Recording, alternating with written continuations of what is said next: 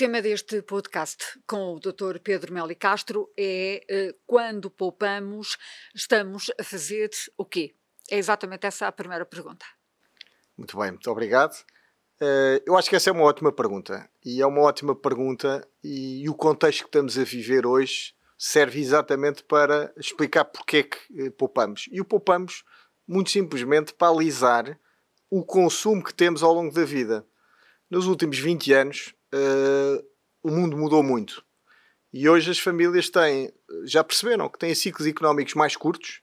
Tivemos uma crise financeira profunda há 10 anos atrás, tivemos hoje uma crise sanitária muito forte uh, também económica. E, e, depois, paralelamente, temos ciclos de trabalho também muito mais uh, de competências também mais curtos. Ou seja, o que acontece neste momento é que por exemplo, o Covid veio acelerar uma série de competências que são precisas hoje ao nível digital e veio tornar obsoletas outras. Portanto, as pessoas hoje têm que estar cientes que têm que ter um nível de poupança adequado para investirem na formação ao longo da vida, para terem, uh, uh, no fundo, ciclos de, de, trabalho também mais curtos, para a educação dos filhos e, e depois para a mãe das necessidades, que é a reforma, que no final do dia de alguma forma, também veio ser posta em causa pelo, pelo, pela esta crise sanitária, porque obrigou os Estados de todo o mundo, e Portugal não foi exceção, a aumentarem a sua dívida e a porem em causa a sustentabilidade, no fundo, do, de algumas rúbricas do, do Estado Social, em particular Acho da que reforma. até aqui as pessoas encaravam a poupança com alguma desplicência.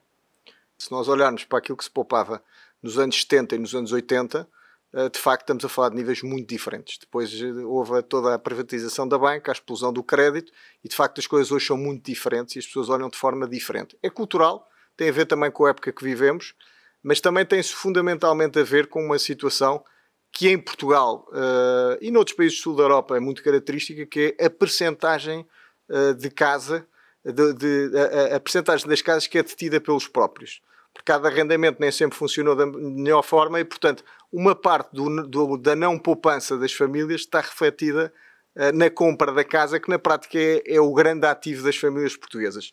Os estudos mais recentes apontam para que, para que cerca de metade do património das famílias esteja uh, nas casas. Uh, e, portanto, esse é o grande ativo e a grande poupança das famílias. E sabemos quanto é que os portugueses poupam?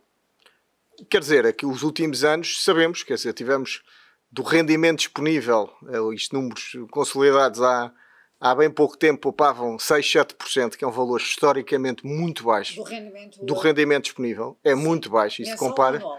Uh, anual.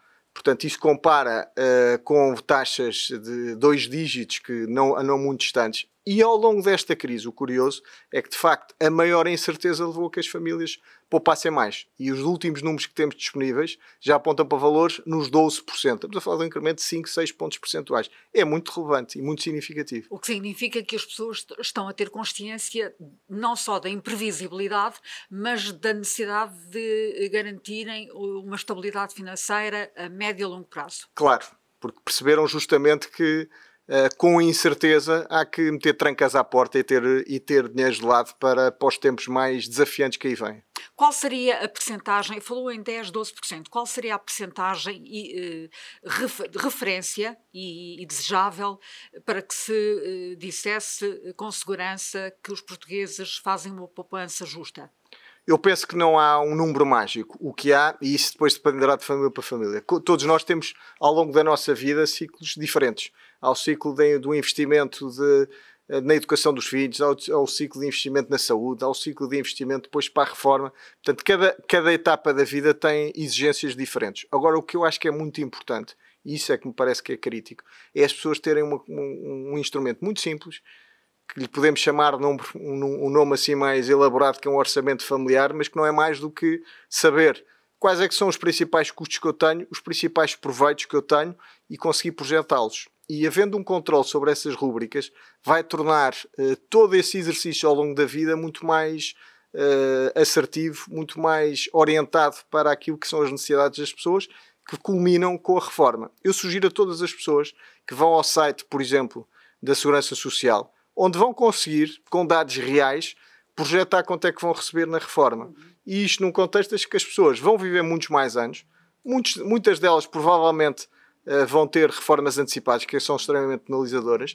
E, portanto, numa, vida, numa fase da vida uh, extraordinária das pessoas, é importante que as pessoas possam ter, no fundo, meios para poder saber uh, aproveitar essa fase. E isso pode determinar quanto é que as pessoas querem ganhar, porque depois, obviamente, fazem as contas e percebem o que é que têm que poupar para não perder nível de vida. E as pessoas sabem como poupar?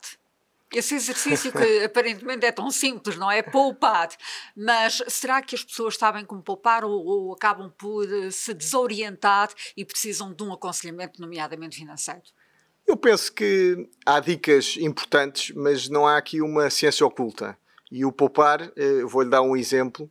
Eh, um maço de cigarros, por exemplo, diário, bem, bem capitalizado num produto de investimento interessante, pode valer, uh, ao fim de 30 anos, uh, várias dezenas de milhares de euros. É isto que estamos a falar. Para e estamos a falar, pronto, além, para além da saúde, vai estender aqui o nível, uh, o, no fundo, a qualidade de vida e a esperança média de, dessa pessoa em concreto. Mas, mas isto para lhe dizer, e o, o exemplo do maço de cigarros é, é, concreto, é muito simples e é muito, e é muito mensurável.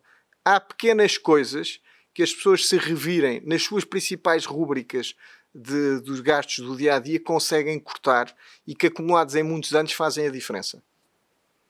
Hum, isso implica uma educação e uma gestão financeira. Sim. Por isso é que eu lhe perguntava há pouco em termos de aconselhamento, não é? A quem é que as pessoas por vezes devem pedir, eh, enfim, opinião, saber certo. orientar a sua vida, não é? Há pessoas que têm dificuldade em orientar a sua vida. Eu penso que sim, mas, mas isto depois depende do próprio. Eu acho que não é preciso. Aqui há dois, eu julgo que há dois uh, planos. Um é o plano da gestão do orçamento familiar, que não é uma, que é uma coisa simples, e depois há outra de, de como rentabilizar, no fundo, as poupanças, uhum. que é o outro plano. E aí sim, eu julgo que requer, uh, no fundo, aconselhamento profissional. Hoje, os intermediários financeiros em Portugal estão muito bem preparados para dar todo o aconselhamento, desde que, uh, em particular e reforçado, desde que uma nova diretiva dos mercados financeiros foi transposta todos os intermediários têm uma formação acrescida, têm muito mais informação e, portanto, as pessoas não há razão para não os procurarem e não pedirem, no fundo, orientações para rentabilizar o seu património, que é algo que eu acho que é crítico. Qual é a importância dos seguros financeiros? Eu julgo que os seguros financeiros uh, são, uh, do ponto de vista de, de, de, de, investimento de médio e longo prazo, dos instrumentos mais interessantes em Portugal, porque, uh, do ponto de vista fiscal, são muito interessantes. A partir do oitavo ano tem um, tem uma taxa de, de, de fiscalidade que é, que é muito interessante, que é 40% da taxa normal, e, portanto, conjugada com outros instrumentos financeiros que temos em Portugal, como são os fundos de investimento ou os fundos de pensões, eu julgo que temos hoje em Portugal uma oferta de produtos financeiros que dá para todos os perfis, todos os horizontes temporais e todos os riscos. E é muito fácil uh, as pessoas uh, uh, irem, no fundo, saber como é que ela funciona e entregarem o seu dinheiro à gestão de profissionais, que é isso que estamos a falar. E é, é fácil, eh, digamos assim, persuadir, nomeadamente as gerações mais uh, idosas, uh, que têm, uh, porventura, até uma perspectiva de poupança diferente dos mais novos, mas que muitas vezes são resilientes a entregar o seu dinheiro a profissionais. Eu julgo que aqui não há idades, porque há os, e mesmo, eh, eu acho que é uma falsa questão, mesmo as, as mais idosas, eh, uma pessoa que tenha 55 ou tenha 60 anos vai viver mais 25 anos pela frente. Se nós olharmos, por exemplo, para uh, aquilo que aconteceu nos últimos 20 anos das bolsas, por exemplo, nos últimos 20 anos das bolsas, uh, quem investiu, uh, por exemplo, num índice de ações diversificado nos Estados Unidos, duplicou o seu património passaram-se várias crises pelo meio extremamente profundas. Portanto, uh, quem tenha horizontes, há sempre uma pequena parte do património que pode ser investida há 5, a 10 e a 15 anos. E há instrumentos para todos os perfis e todos os horizontes. Não, eu julgo que não tem a ver com, uma, com a idade. E, e, portanto, em Portugal, são instrumentos extremamente diversificados. Os fundos de investimento, diria que para prazos mais curtos, os seguros financeiros para o aforro de mais longo prazo e, e depois temos os PPRs também, maioritariamente para a reforma. Esses são aqueles que, dentro das condições, têm a fiscalidade ainda mais atrativa. E são muito simples de e perceber. E de menor risco também. Eh, depende. Há, se estivermos a falar de produtos garantidos, sim, mas neste momento já não são comercializados produtos garantidos. Os chamados não garantidos, o risco implícito desses instrumentos é igual independentemente do veículo, seja ele PPR, seja o fundo de investimento, seja um seguro financeiro. Porque há perfis de investimento que combinam uh, classes de ativos, de ações ou de obrigações para todos os gostos. E o cliente não tem que ser especialista. Tem, entrega o dinheiro uh, a profissionais que estão no mercado todos os dias. Eu acho que isso é que é relevante, importante. E eu julgo que há aqui uma mensagem também muito importante que é uh, a história dos últimos 20 anos mostra-nos e aqui em Portugal que vivemos crises muito profundas, que as crises uh, passam, mas a máxima de que no longo prazo os mercados financeiros remuneram melhor os aferradores do que qualquer outro tipo de aplicação está lá. E isso eu acho que é importante as pessoas terem presentes e, e tirarem aquela emocionalidade de verem todos os dias como é que as suas poupanças evoluem. Muito obrigada, Dr. Pedro Meli Castro, pelos seus esclarecimentos. Muito obrigado.